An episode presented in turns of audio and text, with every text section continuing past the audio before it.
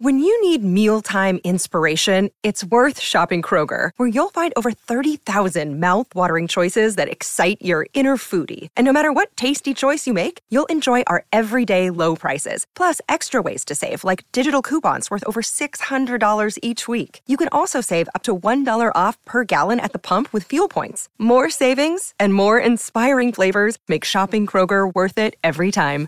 Kroger, fresh for everyone. Fuel restrictions apply.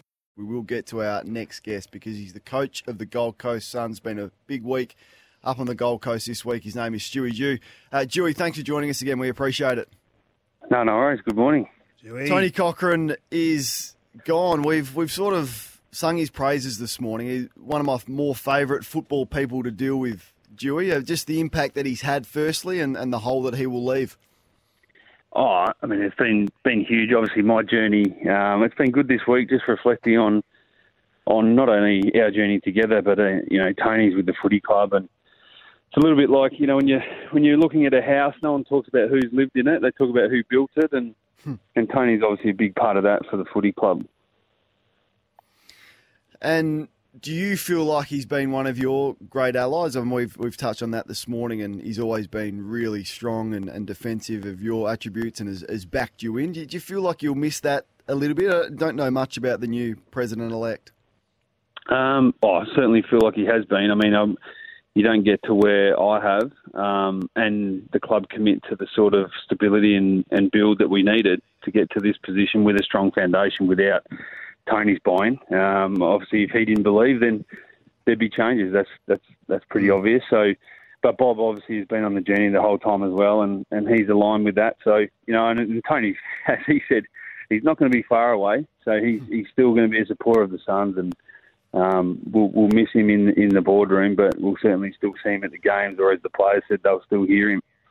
Joey, been excited about the build over the last two to three years. You've gone from five to seven to ten wins, and really threatened to be a, a, a top eight team last year. You get Ben King back this year. Just tell us what that does from a coaching point of view, from a from a magnet's point of view, when you're in at match committee and looking at your lineup to have him back. And I think everyone forgets that he kicked he kicked close to 50 goals in 2021. What, what's that done for you and your planning? Yeah, well, it's given us some good headaches because obviously with with Mabior coming in and and even Levi, you know, like Levi's had a fantastic preseason again and and looks fit and sharp and a little bit leaner and so more durable. So it's going to give us some options, but in particular, you know, we play Essendon in a couple of weeks and. It'd be good to have a look at how, how that works. You know, what's the best combination? Um, obviously, with rotations on the bench, at different times you, you can play three talls because when one's in the ruck and your ruck's on the bench, you, you only really end up with, with two on the ground at once. So lots of options. Um, the main thing is I think King's had such a good year physically and mentally to prepare himself for for what's to come, not only this year but beyond. And you know, I think he'll say he's a, he's a better prepared player now than, than what he was 12 months ago. So, so what have you seen through this, this period specifically that, that gives you that, that view? I think he's just learned. He, well, for instance, hadn't missed any footy. Um, he's just learned how to prepare better. I think the mental side of things, that he's learned that he can train to another level. You know, quite often, as we all know, you know, I can I can think back to one running session where I realised you can actually empty out, but you can still find a little bit more for a little bit longer, and then go again. Um, and I think sometimes it takes a little bit of adversity for some guys to find that. And you know, some of the challenges that that Alex Rigby, our our high performance manager, gave him throughout that time to keep him fresh and motivated, but also to push him, I think has has helped him learn how to train. You know, because it's not just how many times you lead for the ball. It's you know, do you get in the off legs room and, and absolutely flog yourself to recover and, and, and push yourself to be better? And, and Ben's learnt that. When you take one pick in the in the national draft, albeit pick six, it was a very very high pick last year. You're basically telling the football world that this is the list. We're comfortable with the guys we have uh, on the, the roster at the moment. Is this the year, and, and, why will it be the year, Stewie? If we can have a bit of uh, early view, I, mean, I know it's only the second week of February, and we've got a lot of football to go before the season season even starts. But why would this year be the year to make finals? Uh, well, I think we're ready. We're certainly ready for that, um, and I felt we were ready last year, to be honest. And you know, I think we we lost three games under under ten points that were in our control that that cost us a berth in the finals. So look, we we feel we're we're confident and we're going to every game that we can we can beat any opposition. So that's a starting point, and it's not false. I know early on in your time you you're trying to convince and you're living on a bit of hope, but we we felt genuinely that we we belonged um, at the point end of the season. So obviously we get another opportunity. We we fell short last year, um, but I think that the group is really stable. Um, the club's stable, and I think that can't underestimate what that feel gives to the players. That there's belief within the organisation and from staff to players, but also players to staff. And you know, I, I guess my relationship with the leadership group is really strong, and um, we have such good honesty about where the group's at. And I, I just feel that they're ready to to play in the big league and, and they're ready to, to test themselves. And I think we've got a great start to the season. You know, the first grand finalist in the first three rounds. So there's no easy end into the season. A lot of discussion about your salary cap and, and their problems that weren't created by you, but now we see Rowell and, and Anderson commit to the footy club. Is that solved, and has it been a frustration of yours that you've seen some pretty good players walk out the door through no fault of your own? Um, well, I don't, I don't, think it's ever solved because it's it's it's just uh, it's always a, mo- a, moving part, and it depends on on where you are. But what I will say is that Craig Cameron's um, solved it as much as humanly possible in the time frame. Um, and have we been aggressive? Yes, but we've had to um, because we wanted to make sure. And, and like King, you talked about, you know, taking one pick in the draft. We we do think that this is the core group. So we're now obviously tinkering with the list. Um, that doesn't mean there's not, not development to do. The responsibility is on us to, to maximise the potential of this group. So I think it's exciting, but you know I think in terms of what we've done with the cap, you know we we've made decisions based on the interest of the footy club, and, and some of those have been hard decisions because some people that have gone have um, been really good people. Um, but at the end of the day, we, we've had to try and retain who we needed to retain. Um, but for once, certainly in my time, we've retained people at the right level and and trying to pay um, on performance as opposed to what might come. Mm. So that fascinates me because you know historically you've had to overpay. That you know probably those third, fourth year players that have enormous potential, high draft picks, but haven't haven't produced the performance to match the salary. So how do you go about that? Because someone back in Victoria or South Australia, if you're Izak Rankine, will offer them more than they're worth from what they've produced on field. You've got to be prepared to let them go, I guess.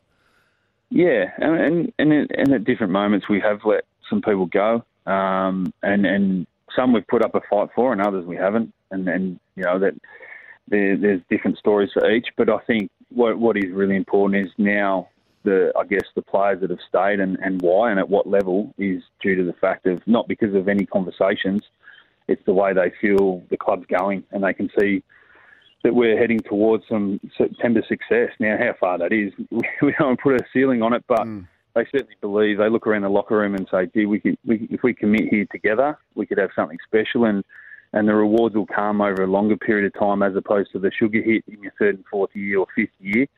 Um, where um, you know, let, let, and also they want to make it really clear that they're not getting underpaid either, um, and that's that's important, and, and their life's not any different to what level they're at. So, I think it's a, a mature take from a group of players who are committed to each other. What about your own philosophy, Stuart? We, we see what Geelong did last year, and, and it's I think a significant shift in the game. We're going to talk about this later on in, in the morning. I think what Chris Scott has, has challenged the the competition, not just those at the very, very top of the table. Uh, who are fortunate enough at the moment to in, in, you know, find themselves in a top four and prelim final opportunities. But a club like yourself, does it does it challenge your philosophies on the way you've wanted to play the last two to three years to what you need to play in 2023? That high offensive, um, attractive brand of football that maybe takes a risk on conceding some more scores. Yeah, and we we probably as a coaching group saw this um, 18 months ago, and in terms of where we needed to get to, and and a small part is also you know, yes, you need to stop goals, but you one of the biggest pressures that I guess some people don't realise is the scoreboard pressure, and I think our ability and also coaching to your group's ability, and I think we're trying to match our group where they're at, not asking them to do things they can't do, and you know, last year we we got we I think we were fourth or fifth inside fifties. We just lacked efficiency, um, and that was on the back of being prepared to wear a few heavier um, score lines against, but but we also gave ourselves an opportunity to score. And I think last year we scored more freely than we ever had without, um, as you mentioned before, Kingy who'd kicked 40 odd goals. Um, can we get better at it? Yes, but um, we certainly released the shackles in terms of that, and and willing to wear a couple of goals to get some. Um, whereas I guess previously, and certainly early days in, in my tenure, sometimes you're fighting with, with one hand behind your back. So you know you can um, go a little bit defensive, but I think our lads needed to and obviously the system they were in previously was heavily offense. So I tried to balance that out, and I feel like we're trying to get some good balance in our game. And um, pre-season is a great time to work on it. You going to play Jack Lukosius? Everyone asks this. Yeah, I think um, we're going to give him a run as as in the forward line and, and up on the wing. Um, you know, last year he he had a terrible pre-season. He had injury. Uh, he sort of limped into the season a bit, and then picked up that PCL really early on. And we tried to work through that, and and then he had the Sydney game where I think he landed on that particular knee in the wrong wrong angle about four or five times. So um, we're looking forward to him. He's had a, a fantastic pre-season. He's super smart. Um, he's done a power of work on his kicking, you know, which I think which I think was needed. Um, but we're looking forward to seeing what he can do. He's such a mobile player um, we're excited by what he can bring. I know we've got to let you go, but I just want to give, if you can, just give us a quick overview of your pre-season and, and if if there's been a standout or two that um, you really think's staking some claims for an opportunity early. Um, well, overview is you know our, our lads are super. I know everyone said we're super fit, so we've been allowed to do um, a lot of football. Um, but again, again, alignment through the footy club in terms of our not only our list build, but also our physical profile build and heavy running component a couple of years ago. Mm. And then, you know, slowly we've turned that into to gameplay. Um, now we're obviously in a holding pattern. I really feel it's funny. The players are ready to play now. Um, so we're in a little bit of a holding pattern. We had a camp last week. But some guys who have stepped up, and a lot of it's based on maturity, another year in the system.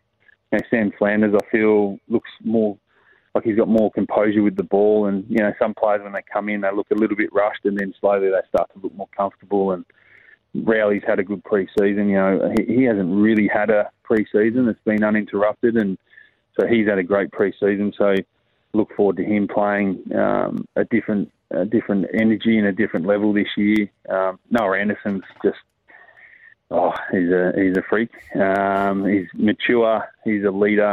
Uh, he drives standards, and Touk Miller has just got better. Um, so I think you know we we're all good. We're undefeated. That's what uh, at the moment. So I think as everyone says, but it, it is a great time of year for guys to physically and mentally get in great shape, and and you see that development, and and we're all sort of just waiting. Let's waiting for the test.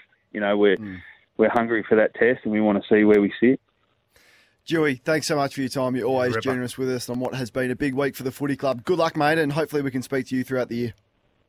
Absolutely. All right. Go well, mate. Gold Coast are going to take on Essendon in their first practice game. That's Thursday, the 23rd of Feb. Then they're going to play the Giants on March the 4th. They'll open up their season in round one, March the 18th, versus Sydney at Metricon. Stewie Dew, our guest. It's Fireball Friday. Joining us now, though, on what has been an extremely crazy week of American sports in the lead up to the Super Bowl, which happens Monday our time. Is the host of their flagship program, that is SportsCenter. Um, let's get to John Anderson now. John, thank you so much for joining us. Good morning. How's everybody down there?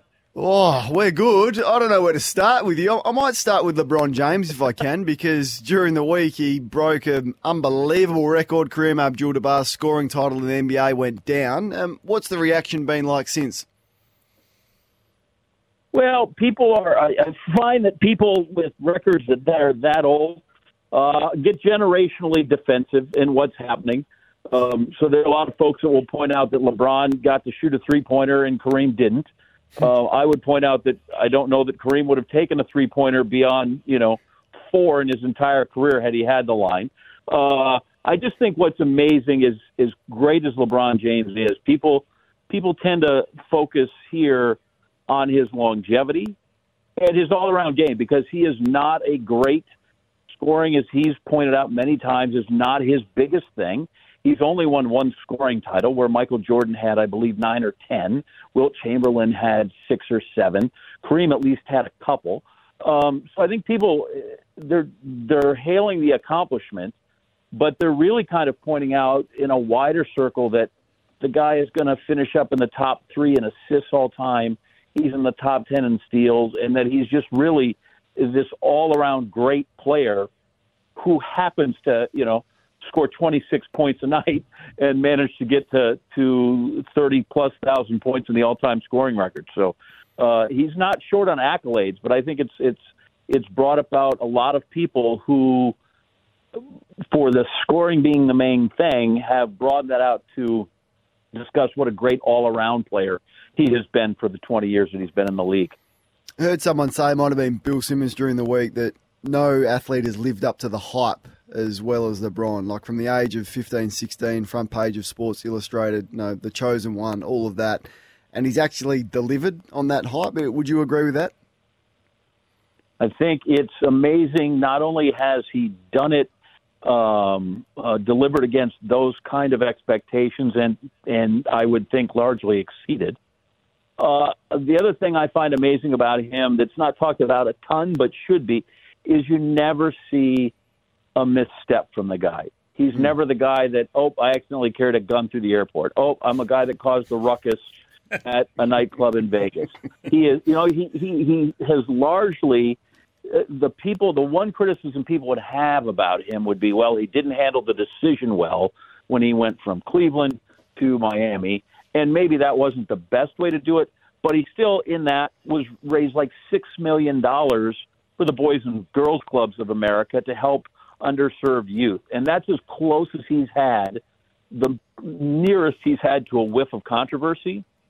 So, in addition to delivering all these promises, this is a kid who came into the league at 18, right? Mm-hmm. Who, who are at 18? Why do you think they invite, invented the lanyard around your neck so that you wouldn't lose your keys in college when you're 18? And this guy has managed to go through with that kind of money and that kind of fame and that kind of expectation professionally but has avoided all, it would appear, all the pitfalls that have taken out so many other athletes over the over the countless decades. Well said. Just before my co-host David King asked you about the Super Bowl, just just one on, on the NBA trade deadline, which has just come to a close, and massive story with Kevin Durant being traded from Brooklyn to Phoenix. Uh, tell us about that.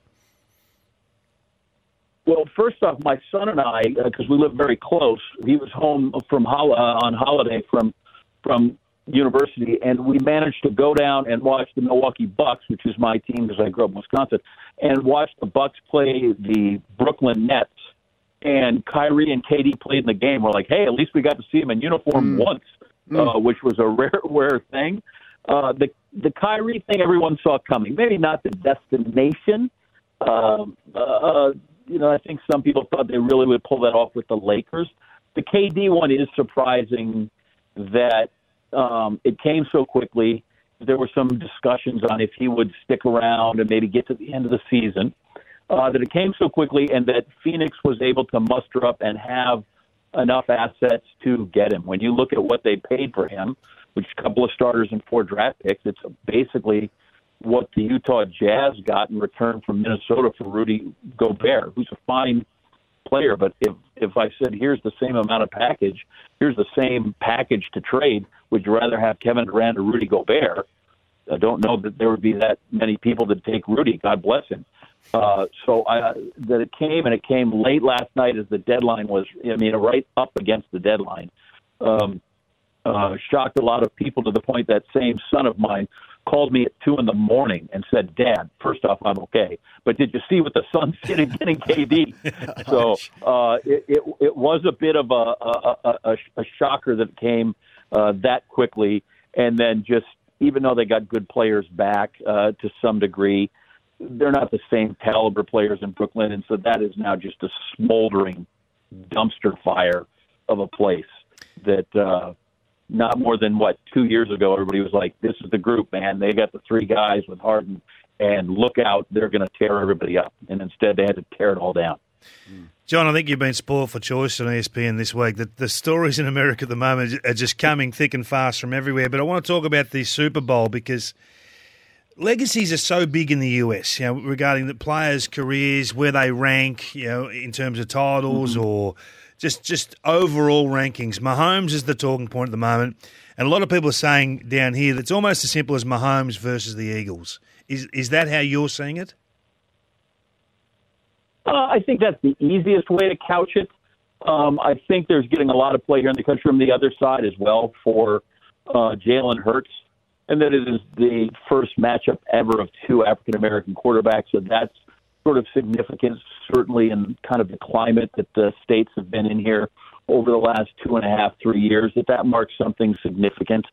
Um, I think it, in regard to quarterbacks actually are never on the field against each other. Yes, it's easy to cast it like that for Mahomes.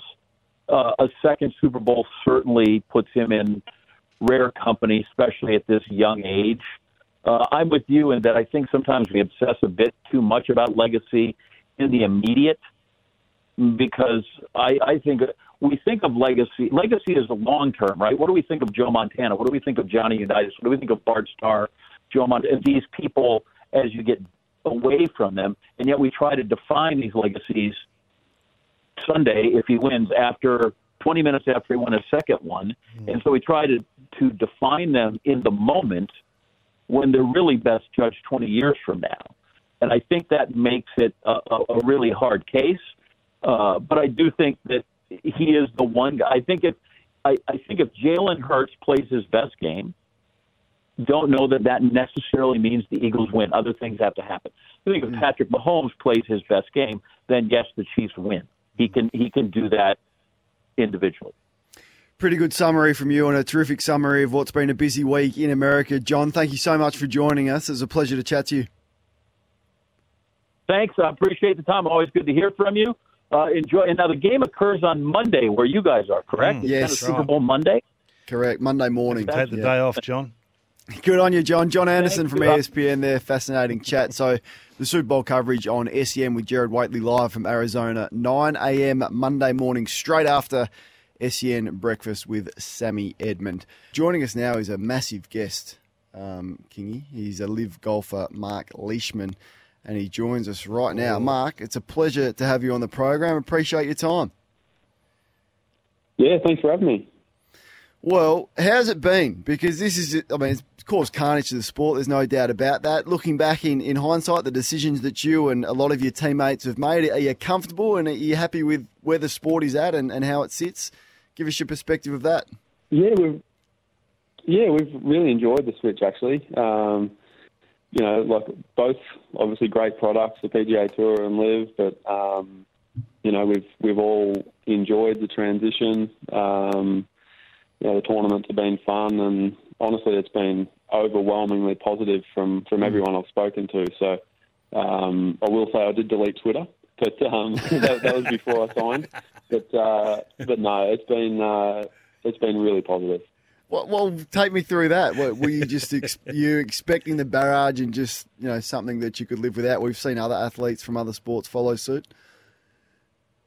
Yeah, I mean, you know, you, if you can avoid having negative in your life, I think um, it's a it's a pretty good thing to do. And you know, I saw all the guys sign early, and uh, there was a bit of negative feedback along with a lot lot of positive. But um, yeah, I've uh, you know, if you don't see it, um, it's you know you don't, you don't know it exists. So it's uh, it's been it's been good without that, and um, no, I've, uh, like I said, I've, I've really enjoyed. Um, you know the change so far, and really looking forward to uh, getting down to Adelaide in, in April.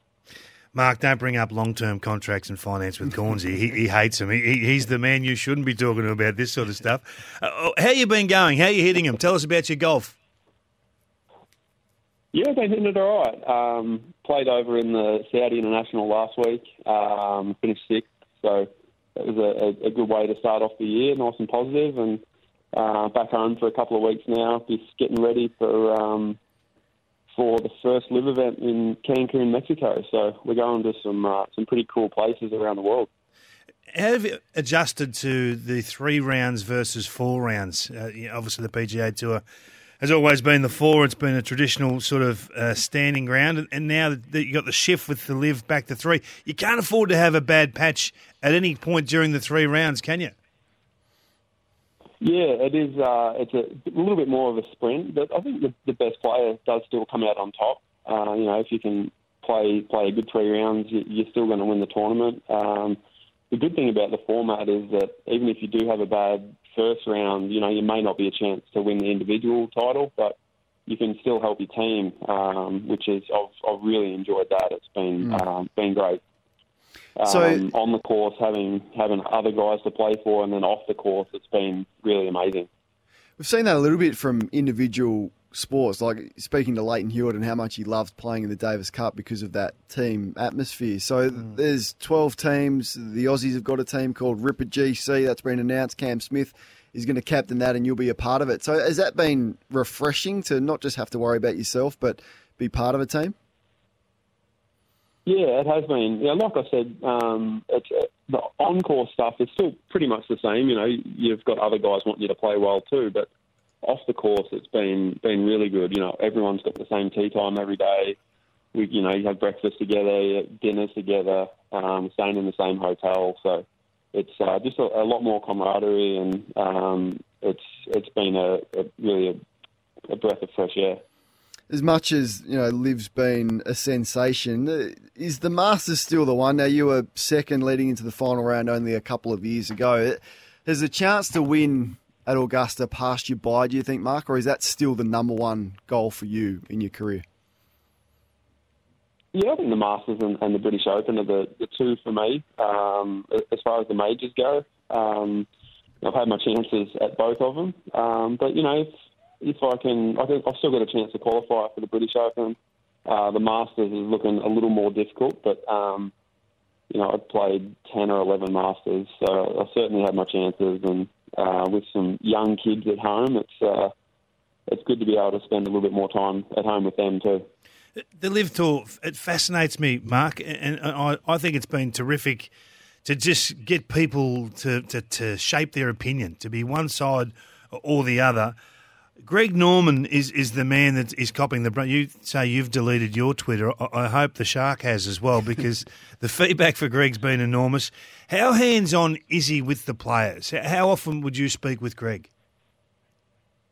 Yeah, we see Greg a fair bit. Um, he's always around when we're on the range, warming up for for the tournaments. Um, the cool thing about being on the range is, you know, all the teams are warm up together, so all the Aussies are always there, and he seems to always be uh, attracted to, to having a chat with us. Um, yeah, he has taken a bit of flack, but at the same time as that, he, he's um, he's done a really good job uh, recruiting players, and um, I think he's um, he's yeah he's done a, a pretty solid job. Now, tell me about Leishman Lager because I've been told there could be a chance that this beautiful beverage might be available on course what? in Adelaide, April 21 to 23, the first ever Australian tournament at Grange Golf Course. Leishman Lager, give us a plug and what are the chances of it being on course? Yeah, we're working hard. Um, I've, I've, heard there's a there's a pretty decent chance that it's going to uh, going to be on course, but not confirmed yet we're certainly doing everything we can on our end to uh, to have it at, at, the Grange, and it would be pretty cool for, for the team Ripper to uh, just look over into the crowd and see everyone having a few Leishman lagers.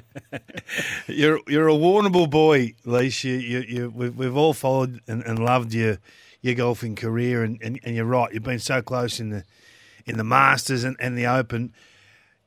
What golf courses down Warrnambool Way can the average golfer, the, the guy that loves his golf, what, what what's off the beaten track a little bit that you can recommend that you that you love?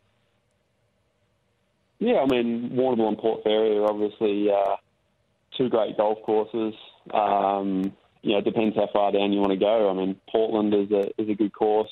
Uh, I haven't been too far over into South Australia, but there's some there's some really good ones along the coast there as well. So but uh, the two that come to mind, obviously being from Warrnambool, I'd say Warrnambool and, and just another 20 minutes down the road is Port Fairy, which is uh, two great golf courses. They're very different, but both um, both pretty impressive. Well, mate, we appreciate your time. It's going to be a crazy schedule. The tournament's increasing to 14 um, this year, 14 uh, courses this year, um, and it's going to be a busy schedule for you. Can't wait to see you down here in Adelaide, April 21 to 23 at the Magnificent Grange Golf Course, and hopefully the Leishman Lager will be on course for those to consume. Good luck for the rest of you, mate. We appreciate your time. Yeah, no worries. Thanks a lot. Good chatting. Go well. Mark mate. Leishman is part of the new Australian team alongside Cam Smith and Matt Jones. The team's called Ripper GC. So it has gone from an invitational series of eight events in 2022 to 14 tournament league this year. As I said, begins on February the 24th in Mexico. Uh, Mark Leishman, our guest. But uh, there's some serious money, obviously, that's been thrown around, Kingy, but it has got everyone talking about the sport. And at times that is a good thing. Yeah, I think there's been a, some concern that, that, that the PGA Tour was under genuine threat by the LIV Tour in the last six to eight weeks. So it, it's going to be interesting to see who can drop back in and play at the Masters and, and the Open and these sorts of events in the majors and and still coexist. So there's a lot to thrash out, but so far it looks like the PGA have, have weakened somewhat on their original stance. Mm-hmm. Love to see the leash back there. I mean, fancy. What's he come? He's come fourth in the Masters, twelfth in the PGA Championship, twelfth in the US Open, and second, tied second in the, the British Open. It's close, isn't it? It's a fair record.